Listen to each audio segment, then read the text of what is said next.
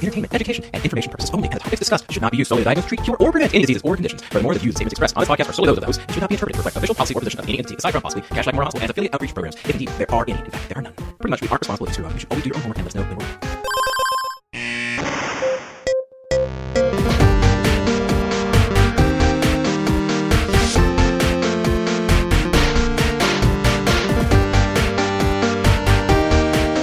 coming into the show with a lot of energy. Yeah, we just, no, we just did hot. a group clap. Uh, there's six of us here. We're just we're doing our second recap from SG SGIM SGIM. We kind of had this fight already. We're still there. debating. Yeah, I think SGIM seems safest. Yeah, but the energy's palpable. The clap really, really got everyone going. It's a So uh, I'll name everybody, and then you can reintroduce yourselves as we go around. But we have with us Shreya Trivedi, Carolyn Chan, Justin Berk, and Nora Taranto, and we are going to be just recapping some of our favorite pearls from the day. But maybe just just for the heck of it, Paul, why don't you tell people about the show? sure. As you all know, what the show in general, the curbsiders, or what? What did you want from me, Matt? Yeah, Paul, why don't you tell people what we normally? Paul, why don't you tell Any people? show, one show that you've seen in the past I'm so year tired. doesn't have to be medicine related.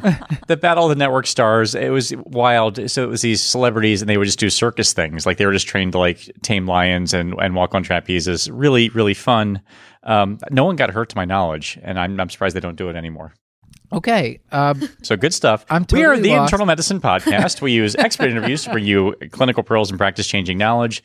This time around we are your experts and we are experts because we've been attending uh, conferences and talks and workshops about various topics here at sgim uh, and by we i mean everybody else who's here. I'll just uh, serve as backup cheerleader.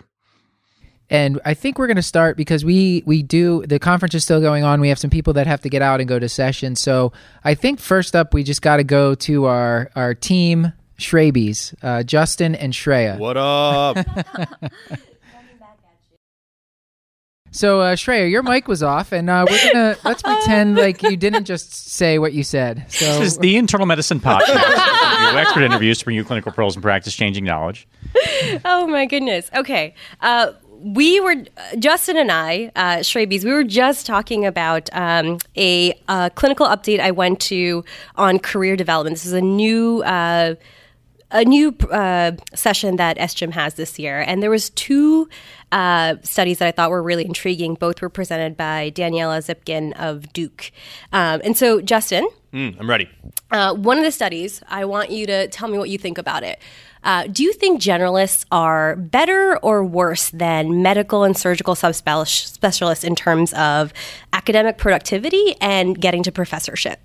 You know, Shreya, I think that the generalists are the underdog in medicine. I think they are more prolific in getting grant funding and writing papers, but are not getting the recognition they deserve and are not getting the promotions that uh, they deserve. Yeah, so I think you're onto something. I don't think that that's fully the case. So um, there was.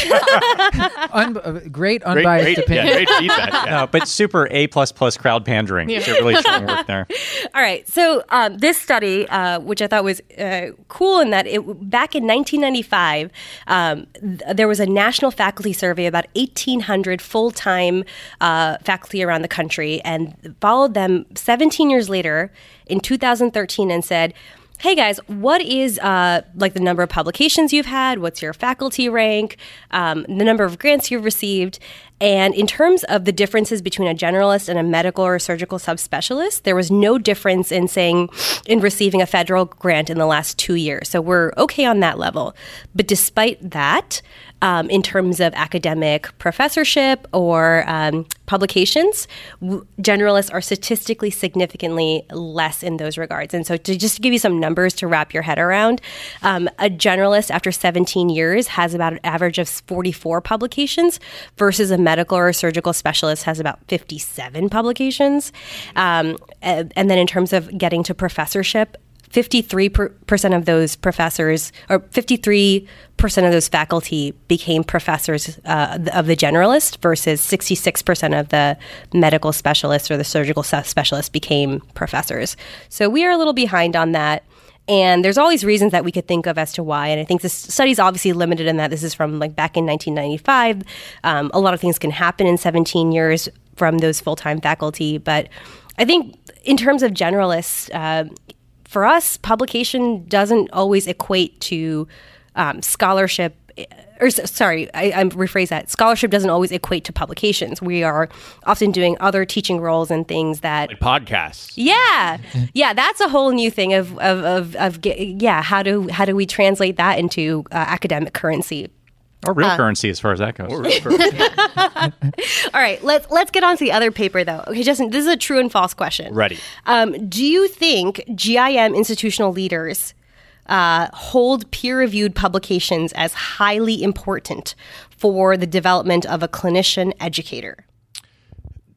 True. Yes. I think that Peer-reviewed publications are always the way to go. uh, I do think that they think that those are important, uh, though perhaps should also be looking at uh, podcasts and other more innovative forms of medical education dissemination. Yes, new modes of delivery. Okay, so uh, you were you. I think you said true, and it was a trick question. It's like it's true and false, actually. So Gotcha this this uh, this was a survey of uh, uh, about 130 GIM division directors in 2011, asked and asked them, "Hey, can you rank these various clinician educator scholarly activities from very important to important to not important at all?" And so, yes, you're right in that, like combined relative to all the ones that were on that list, peer reviewed publications did make it to the top. However, what I thought was compelling is if you looked at the data a little bit more, and you looked a little clo- closely, there was actually a polarity between um, the GIM division directors. So about 48% of those division directors did say, yeah, this is very important. Peer reviewed publications. But 46% of those division directors said this was not important. So there's a so my takeaway is that basically there's a split of GIM directors in in when they think of a clinician educator, thinking about how important a peer reviewed uh, publication is. So I think the takeaway for listeners should be like, hey, know your your division that you're in and know that culture, um, or if you're looking for a job, um, kind of seek out what that those expectations or cultures are. So the publisher parish is only at specific institutions. Only at forty eight percent. Got it. Got it. Yeah.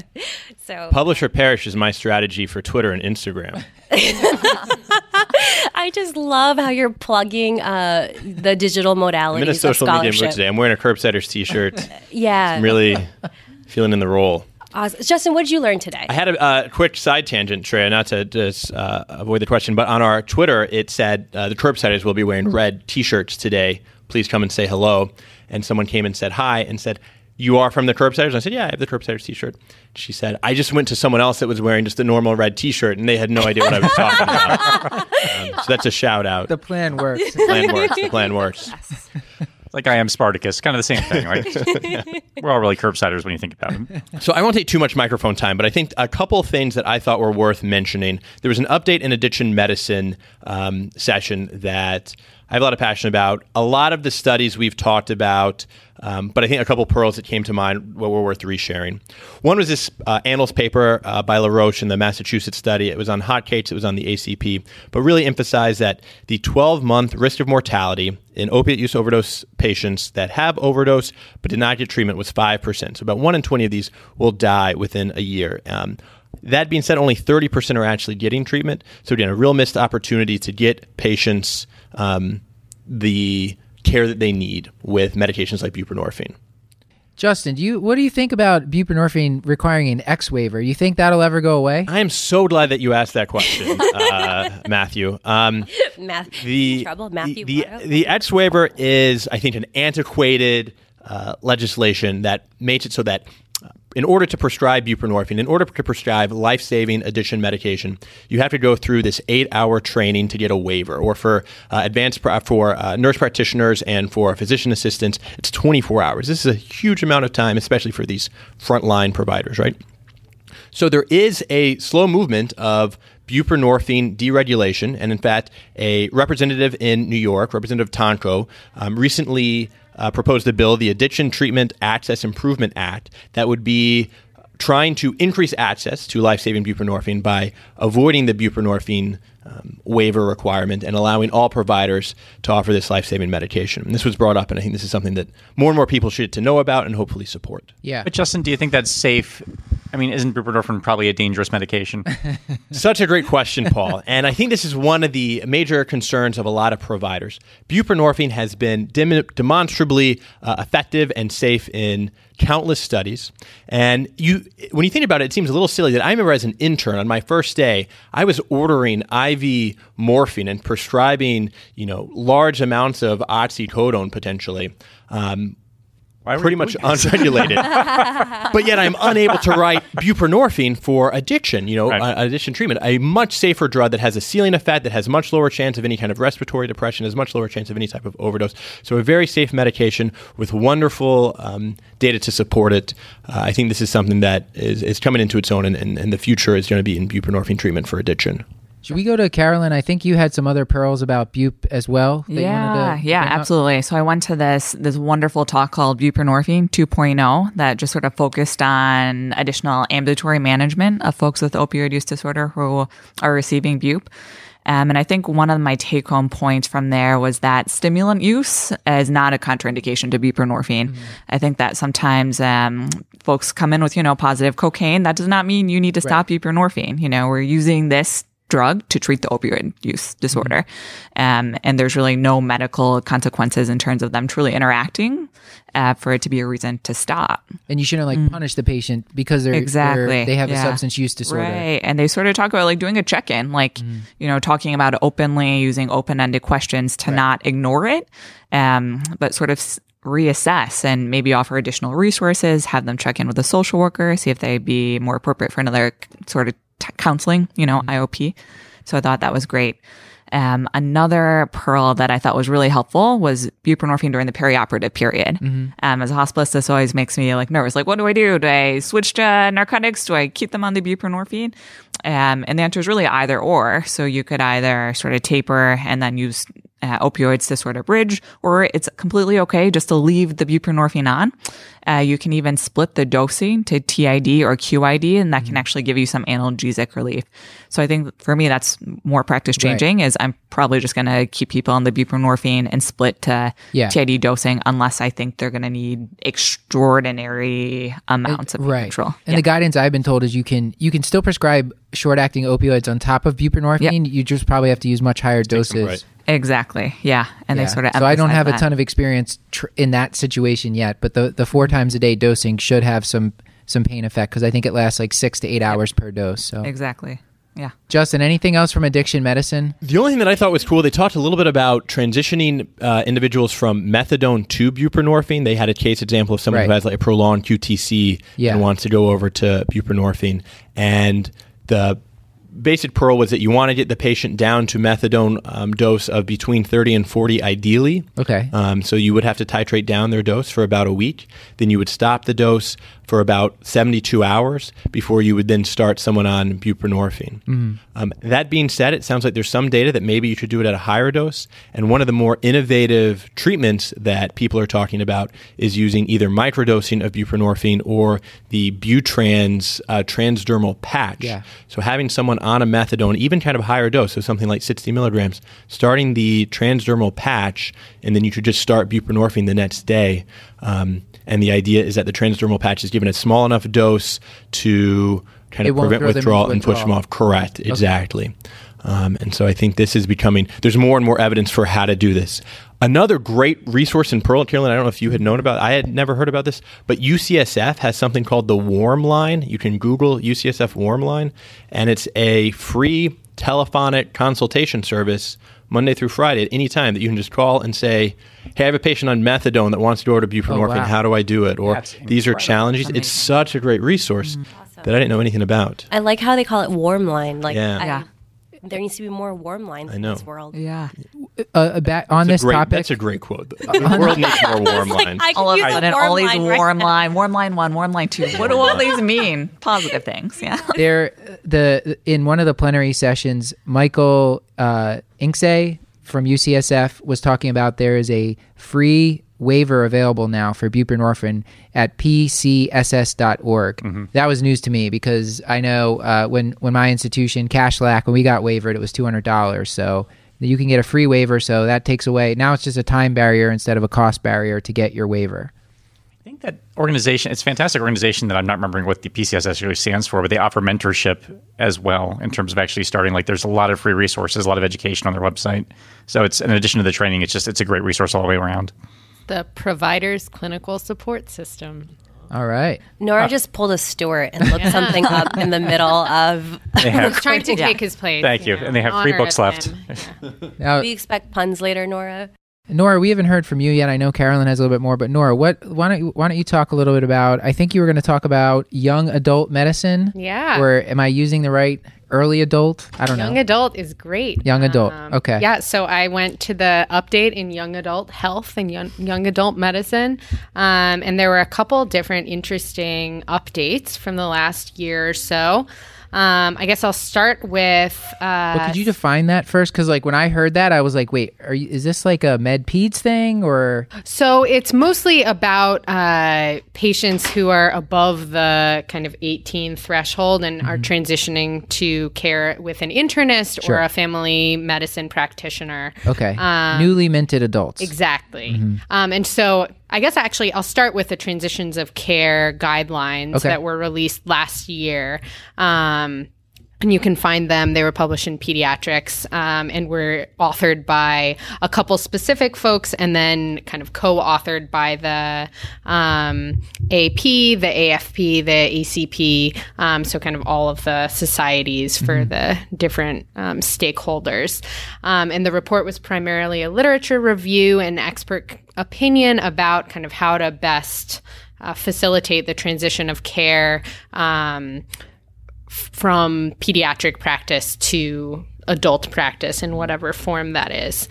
Um, and so, one of the takeaways that I thought was the most important was um, this recommendation um, and reminder to practitioners um, not to assume that young adult patients know how to navigate the healthcare system independently, um, which I think is pretty profound and relevant. Um, I think when we think of young adults, we often think, oh, they're very competent. They are now adults um, and they know how to use technology, for example. Um, and so they must know how to navigate this healthcare system when in fact oftentimes it will be the first time that they have had to navigate it independently um, and they may not actually know how to have a conversation with their doctor um, so it, i thought it was a very um, Did they give a way, like a practical way to kind of overcome that?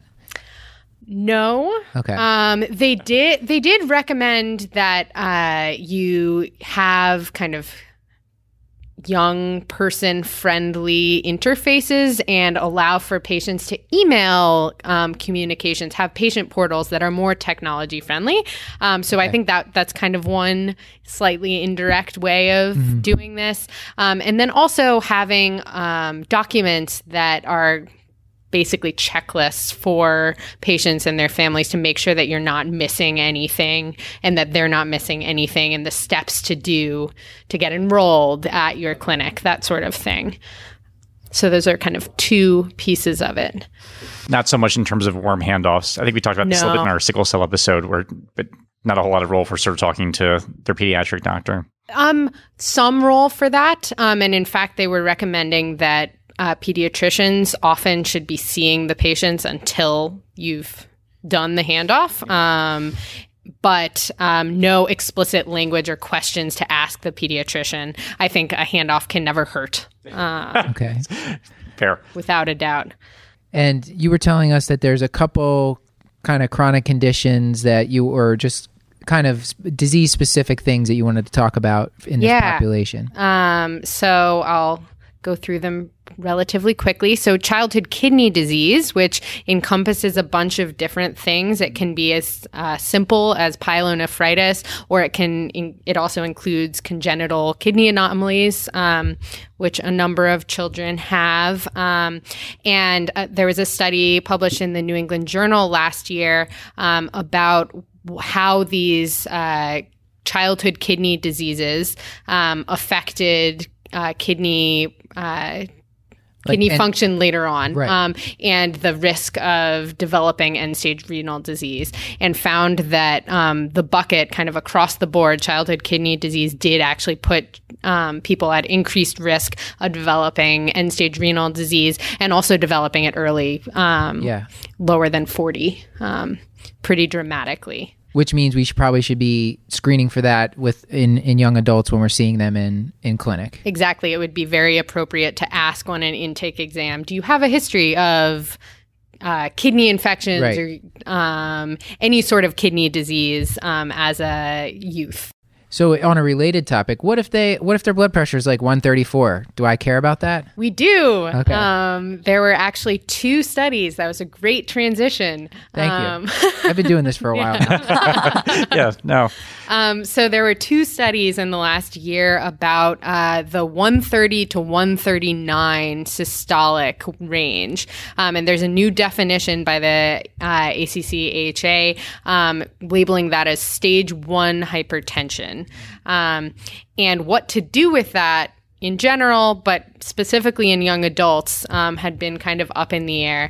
And so there were two studies in JAMA published last year um, that looked at the um, risk of cardiovascular mortality and just cardiovascular disease um, in patients who had stage one hypertension as um, young adults. Right. And uh, they concluded that uh, actually having stage one hypertension when you're younger does pose um, significant cardiovascular health risks and overall health risk um, to patients. And then a second follow up study actually looked at intervening on the um, stage one hypertension and treating it, um, and found that that could mitigate the cardiovascular and health risks almost completely. Yeah. Um, so suggest that we should be treating Like, earlier. Paul, doesn't to, to me that would be like I, I just wonder if these are like people who are not you know they're stressed out, they're overweight, they're not they're not exercising. Maybe that maybe it's a marker of just overall morbidity. I feel like we're practically married now because I think you must have been reading my facial expressions. like I was sitting here in pain, looking constipated. Because yeah, I, I wonder if that's not a marker for sort of other other comorbid conditions. I think Yeah. that's exactly right. Either either at home stress or elevated adrenergic levels for whatever, or more commonly obesity. And if you intervene on those things, I wonder if you would mitigate the same effect. I'm not sure if they stratified out um, that or not, but that, that would be sort of my gestalt. I just I hate. I, I hate the idea of treating it at that young an age for like 131 systolic. That just But I- kills me. I mean, it would just seem practically that if you couldn't see a modifiable risk factor, then maybe you would be stuck treating or at least having a conversation about it. Yeah, especially, and especially if you get a background of family history the significant or, or other mitigating Yeah. factors. But just if, if there's other stuff going on, you have a better explanation that you could intervene upon. I feel like that'd be my preference because more often than not, it'll be lifestyle and diet and Right. um, modification of other other things that are not necessarily involving lifelong pharmacologic therapy. Yeah, Yeah, which is what we should be doing in the first place. Right, is like really, Yeah, I yeah, mean, I think that like the young adult is the perfect patient to really encourage early on. Like, make these lifestyle changes now. How can we help you with this? And it can really change someone's trajectory. Like, we should be doing it more at this point in the game than when we're, you know, this my patient in the 60s who I'm like, okay, all right, That's- like I I'm going to that keep doing my diet. Yeah. Yeah, I'm so sorry for interrupting. No, I saw that study and I think I cheerfully ignored it just because I really did worry it was going to be a mandate to not, just go ahead and throw medication out rather than have the have the hard conversation. So uh, anyway, Yeah. So But the, okay.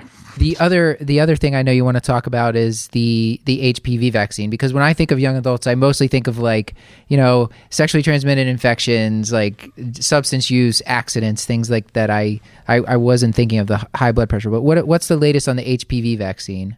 Um, a couple updates. So the one latest update uh, in the last year, the HPV nine valent vaccine was approved by the FDA for use in adults who are 27 to 45. Um, there have not been guidelines released on. Uh, whether or not we should be giving it to that age bracket. Um, it is currently recommended for uh, females who are um, 11 to 26, and then males who are 11 to 21, and then 22 to 26 in certain high risk groups. Um, but the kind of extension remains to be seen. Um, the society that recommends that will probably be speaking on it at some point in the next Yeah. year or so. and we talked about this yesterday on our LGBT episode, and basically they were saying that it's a it's a problem getting it covered for patients that are older, but it's it's probably it seems like that's the direction we're moving, or people feel like that's probably the right thing to do. Yeah, and we had an interesting conversation that didn't actually resolve in one specific answer about whether or not people who were vaccinated with the HPV 4 quadrivalent vaccine um, should be uh, receiving upgraded? added um, kind of revaccination with the 9 Yeah. valent. Um, Sounds jury's like the still pneumococcal. somewhat out about that. Yeah. There's two pneumococcal vaccines. We're giving both of those, so Yeah. it seems like a similar. Unfortunately, yeah, because the algorithm has destroyed many a resident. So, like, yeah, the less complicated, probably the better off will be for That's everybody. true. That's a good point. Um, uh, but the study that um, came out about the HPV vaccine um, efficacy uh, revealed that it is effective um, in HPV vaccinated uh, groups, and then also provides a decent amount of herd immunity um, in unvaccinated. Uh, adults and youth, um, which is important because we still actually don't have great uptake on the vaccine. Um, among females 13 to 17, only 63% had had one dose, according to kind of the latest um, data. Um, and then 42% had had all three doses. So, Yeah, it's it's a shame that it's a vac- vaccine that prevents cancer and that there's some social issues with or like kind of there's some bad press about parents thinking that means their kids are going to become sexually active at like age 11 if you vaccinate them, which I just think is kind of unfounded. I think it's ridiculous. Totally. Yeah. I agree. did just see the first um, male targeted ad on TV for the Gardasil or Okay. the HPV vaccine. Yeah. Um, It's real dark. It's dark. It's really dark. Um, but it was the first that I'd seen because I remember um, right when it came out, I was like in that targeted bracket, and it was much um, cheerier and much more like female targeted Yeah. um, for the longest time. And so this was the first one I'd seen. Okay. Um, it is pretty dark. Wow. All right. yeah. How are we doing time wise, Paul? Do we Half hour in, at least that's how long we've been recording. All right. Why don't we why don't we go to Carolyn? Carolyn, what else uh what else did you have for us today? I understand you gave a workshop. I wanted to hear I didn't get to make it to that. So give me some pearls to catch me up. Yeah, yeah, yeah. So I helped run a workshop today with my colleagues, Dr. Sally Nambuderi and Dr. Tamika Tan- Campbell. They've just done amazing work at curriculum development um, for residents in terms of resident mistreatment. Uh, you know, what happens when residents are mistreated by their patients in particular. Because I think is, this is so challenging, right? Patients are a vulnerable population, but also residents are vulnerable as well and they looked at a lot of the data and they were sort of seeing that you know if residents are mistreated it increases their rates of burnout um, which is super important sort of in the healthcare system and as they go along in their career. So i thought what was really helpful about this session in particular is that they gave specific language. And actually a lot of this research has been done in the physical therapy world. Uh, so i think they're a little bit ahead in terms of how do we manage this with our patients. Uh, so, in regards to sexual harassment, uh, one of my favorite sort of phrasings that we can sort of use is this concept called I think, I feel, I want. So, an example from that would be, you know, I don't think you meant to upset me. I felt angry when you commented on my body, and I want our relationship to remain professional. And they did a lot about how just sort of having a standard go to in your head can sort of like prevent that freezing moment. Cause I can think back of like when I was a new intern and patients would say inappropriate things, like I didn't know what to do, right? Right. You just Yeah. feel Yeah, no one done. tells you. No one tells you, right? Right. In some way, like it's never appropriate for anyone to sort of harass, but in some ways, it's like, oh, if it was someone in the hierarchy, I feel like at, when I was in training, I would know how to manage that better than when I patient did that. Um, and I feel like in, from personal experience, patients harass at higher rates, at least in my institution, than the faculty. Um, another another really good line that they give was this concept of active listening and broken record. So an example would be, um, you know, it's unfortunate that you feel like I led you on. I need you to stop commenting on my body. And if they come back again, then you keep repeating it. Like, I understand that you did not intend to upset me, but I need you to stop commenting on my body again. Just to like really draw that firm line. Don't ramble and just sort of like give that concrete statement. Um, and then the third and final example that they gave was like a positive negative warning. So if you stop trying to touch me and comment on my body, I will stay and help you. Uh, and if you continue to try and touch me and make these inappropriate comments, then then I will leave. Uh, so I think sort of having those three sort of phrases in my repertoire has been like very helpful. Yeah. Yeah. Thank you for sharing those. Yeah. And the workshop itself were, was part of it actually just saying those things directly, actually saying them out loud. I think Abby Spencer was talking a little bit about something similar yesterday where it was just helpful to actually have to, even though it's sort of challenging to do so because it kind of, Yeah. um, yeah. but actually being forced to sort of say the words. Yeah, we did. We we had split them up into groups, and we did different cases. So one more sexual harassment, and one more um, like racial bigotry. Uh, so we uh, got to hear from each other and l- learn from each other. You know, what do you do? What's your phrasing? Because I don't think that there's any. Um, there's nothing that's perfect, right? You got to have some tools depending on the context of what to do. I think what something that was really interesting that um, they brought up is, you know, when a patient is being sort of just racially insensitive, when do you decide to transfer care to another provider? Was a really complex thing that Yeah. we discussed. Was there an answer? Like, It's complicated. yeah, it depends on it depends on the situation, right? Because Yeah. we don't want to reward that. We don't want to reward inappropriate behavior. We don't want to say, "Oh, you know, I I only want to see white physicians." We don't want to reward that and just transfer to another, you know, white physician. So depending on institutional policies, um, I know the policy where I where I'm from is that we don't transfer based on sort of race race alone. Um, so so usually it's like a multidisciplinary sort of approach. Sort of you go in, you discuss. If it's the intern, you sort of have a discussion outside the room about where to go and what to do. Um, the preference being not transferring care. Um, but there are circumstances, you know, To a point, it's you really have to protect the Yeah. physicians and the trainees too from being in hostile situations. It's, Yeah. it's tough. did you have anything else? I had I had one or two random things from yesterday that I s- uh, sort of left over uh, that I wanted to go through. Um, but anything else before? Yeah. No, I think that those are like my big take home points. It was another great, great. day at S Gym. That's how All we're right, saying you're it. you're in the okay. S Gym yeah. All right. Okay. Feels like a real I wide think drop in I'm the sound. S Gym Yeah. also. You're you're SGM. Yeah, yeah. Okay. I I've just been saying confused. SGIM, but I pr- I Yeah. mispronounced most One things. I'm fine. I'll be Sigum. contrarian. Yeah. Okay. That's cool. Well, Paul, Paul and I went to, uh, you know, I, I had to support my good friend Paul Williams, medical cannabis. They were talking about it yesterday. Uh, I think Pipe Dream was in the title. There was a lot of great faculty there, and they were talking about uh, kind of the big take home points for me were that medical cannabis. We're still there's still more unanswered questions out there than than answers, and you should be careful with it. Um, but there's not a lot of identified risks. The main risk that I would identify is patients should know that they're going to be impaired if they're using it and driving. I know there's a whole thing about psychosis, but I think that you know, I maybe that's just selection by or you know, people self-medicating, they were going to they were going to become psychotic anyway, I don't know. But the for pain treatment specifically, which was what the cases we were going through were talking about, uh, they said that this should be really a late resort, not necessarily a last resort, but patients should have tried other things first, like non-pharmacologic therapies and the basic analgesics. And if they're if all that's failing, then you might consider this.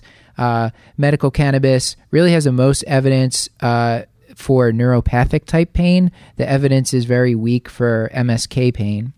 Paul, can you talk about the the certifying process and some of the pearls they were talking about there? Yeah, it's. I feel like it always where we get a little bit tripped up is that we don't prescribe; we certify that someone's appropriate for it, and you can sort of specify um, ratios between CBD and THC. I'm not sure all prescribers and prescribers is maybe not even the right term. All certifiers even have comfort with that level of specificity. So generally, what happens is you give the patient certification, and then they go to their bud tender, a term that I really struggle with, and then at that point, um, they can then help select a product that might best suit their needs.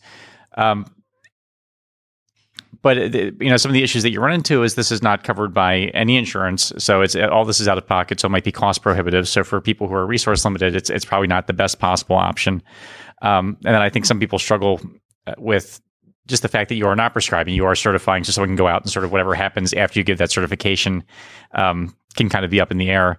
But I, I, think one of the things that I found helpful in this particular workshop was the idea of actually you can restrict your certification to a, a period of time, say three months, Yeah. so the patient can come back and then reassess, and you can talk about efficacy and if you need to modify the plan or not. So you can have some control and feel like you're part of the patient's the patient's therapeutic plan as opposed to kind of just um, so you're sort of setting them loose out in the world. And a couple things about um, to to follow up to what you said. The the cat it's a cash only business for the medical cannabis. So if you want to send someone to a bud tender, they have to pay cash right now. It's not covered by insurance. It's actually cheaper for patients to buy cannabis on the street. The problem is that can have all sorts of things, other things. The presenters were talking about K two and whatnot. So it's it's not. We don't think it's safer. So one presenter was making the point. I'd rather have them go get the medical cannabis where I at least know where they're getting. As far as dosing goes, uh, most in general they think that a one to one ratio of THC to CBD might be you know that's that was the i think like the starting ratio or probably the most common one that's used and i think there's some formulations that specifically have that thc having more of the sort of like psycho like the cns effects the the ones that you tri- typically associate with with smoking marijuana and then CBD seems to be more maybe more nicely balanced where it doesn't have those effects but it does have some of the pain effects that you're looking for. And so they said you know those there's formulations of that that are, that are available. Eh, but if you're going to use the THC only products uh, they st- suggest starting at 2.5 to 5 milligram uh, doses. And I think it goes up to a 10 milligram uh, tablet is the is the highest dose they said. And I also learned that uh, one joint has about 60 milligrams of THC, and one hit has probably about 10 milligrams of THC. So that's just to kind of quantify that for you. This is going to be a rapidly evolving area, so we that's that's pretty much all we can say right now. So kind of like stay tuned. I think one of the presenters actually made the point that they just found a CBD receptor like 10 years ago. Like, this is not, Yeah. like, we're, we're still like- in the frontiers. There's more than 100 cannabinoids. Yeah. Um, so, and if you want to, if you want more on this, we, we did do an episode uh, with, uh, we did do an episode on medical cannabis a while back. I actually don't remember the number, surprisingly, Paul, but uh, it was it was a good one. So you could go back and listen to that. Uh, anything else, Paul, before we wrap up here? Um, no, I think when the updates in addiction medicine, I think something that I don't recall if we ever talked about on the show uh, was the one meta analysis that was done with alcohol use. I feel like there's always some debate as to, what level is protective, and there's always some hint as maybe if you just hit the sweet spot of the J-shaped curve, you got mortality benefit or at least decreased cardiovascular outcomes. Because we know that a bunch of alcohol is not great, but maybe a little bit is kind of helpful. And then we always sort of hedge our bets, but don't counsel patients to drink for cardiovascular risk reduction, which is, I think, wise advice. But there was just a recent uh, Lancet, I want to say it was a meta analysis um, that looked at a bunch of data sources on alcohol consumption and then looked at exposure and then uh, risks of health hazards. And basically, there's this monotonic increase in adverse outcomes starting at one drink per day. So even one drink a day is associated with worsening outcomes. Obviously, the more you drink, sort of the more bad health outcomes that you have. But it, it looks at least, um, if you collect all the data sources and aggregate the data, if you look at it, that really no amount of alcohol consumption, or at least routine alcohol consumption, is safe. So I thought that was um, interesting, at least. Yeah, and again, this is observational, so maybe that's just selecting for other other you know risk factors. So it's it's not necessarily a causal relationship, but uh, probably don't drink if you think you're doing it just to, to benefit your health. Like if you're not drinking already, maybe maybe that's just stay away from it. I, I think because I don't think it's that long ago. I think I feel like I even heard my parents. Well, actually, one of my parents' old doctors told them that they it was okay to smoke a cigarette or two a day because it made you sort of regulate your breathing. And I so. I mean, this is like back in the days, like smoking on TV while you're trying to diagnose stuff. But like, I don't think that we should be prescriptive and say, "Well, how about a glass of wine to reduce your your your cardiovascular risk?" That seems like a Yeah. genuinely bad idea. I always wonder, like, 50 years in the future, what are the doctors going to say? Like, I can't believe that they were they were doing that. know. Like, oh wow, what a terrible idea. I mean, even now, as we're sort of peeling off aspirin, which just you know it seems so safe on the face of it, and we actually know it just has a bunch of bad outcomes. Like it's all the stuff we do, we're still constantly reassessing, which is kind of one of the joys of medicine, but also one of its frustrations. yeah. So I think that's a great high point to end on, Paul. yeah, I'm going to law. Tired of and uh, so we will be back uh, next next week. We'll be back with full shows, and uh, the we we recorded a bunch of full episodes at S G I M S Howard. Jim Howard. Sigum. Uh, and uh, those those will be coming out uh, probably sometime in June, so look out for those.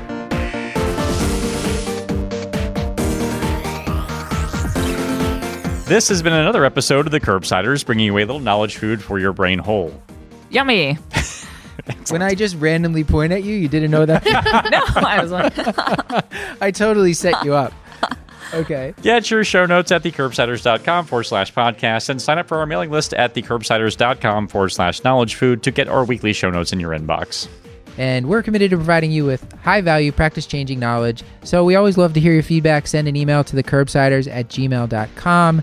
Uh, we'd always like to thank our team that was here uh, Nora, Carolyn, Justin, Shreya, and to uh, Hannah Abrams, who has been like remotely somehow tweeting this meeting.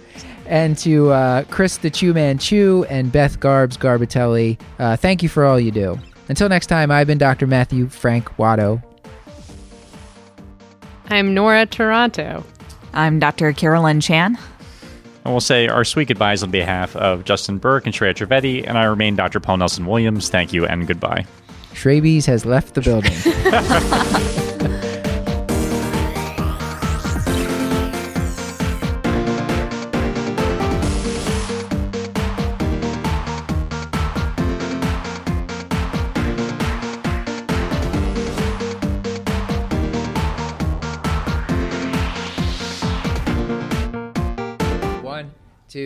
three. Super solid stuff. it's uh, So, Should we do it again? Group morale, yeah. not that fun. Ready? Great.